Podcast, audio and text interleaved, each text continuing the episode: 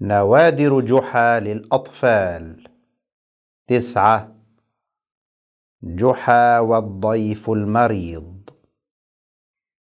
طرق باب جحا في أحد الأيام. رجل بدين جدا. فتح جحا الباب فوجد أمامه رجلا شديد البدانة فسأله من أنت؟ وماذا تريد؟ قال الرجل أنا قادم من بلدة بعيدة وتوقفت هنا لأستريح من عناء السفر. رحب جحا بالرجل وأدخله داره. ولما حان وقت الغداء استأذنه حتى يعد له الطعام. أحضر جحا الخبز أولا ووضعه فوق المائدة وذهب ليحضر الطعام.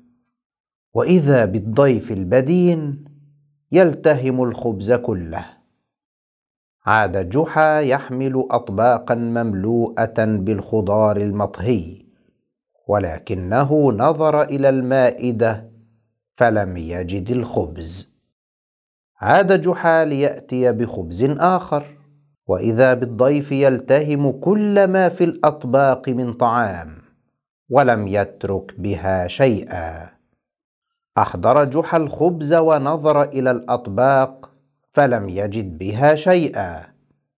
أخذ جحا الأطباق الفارغة ليملأها طعاما وترك الخبز على المائدة. وعاد فلم يجد أثرا للخبز.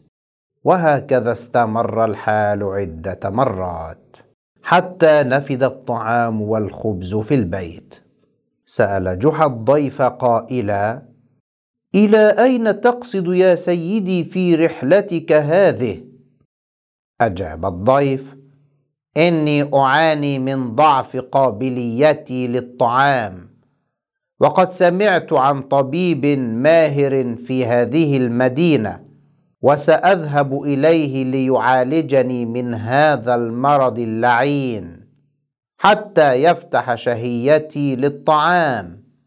قال جحا يا لك من مسكين حقا إن لونك شاحب وبدنك هزيل ولا بد من العلاج. قال الضيف وبعد ذلك سأعود إن شاء الله وأمكث عندك شهرا هنا لأستفيد من هواء بلدتكم. قال جحا إني آسف جدا لأني ذاهب غدا إلى إحدى القرى وسأمكث فيها مدة طويلة ولا أظن أننا سنتقابل بعد ذلك فصحبتك السلامة.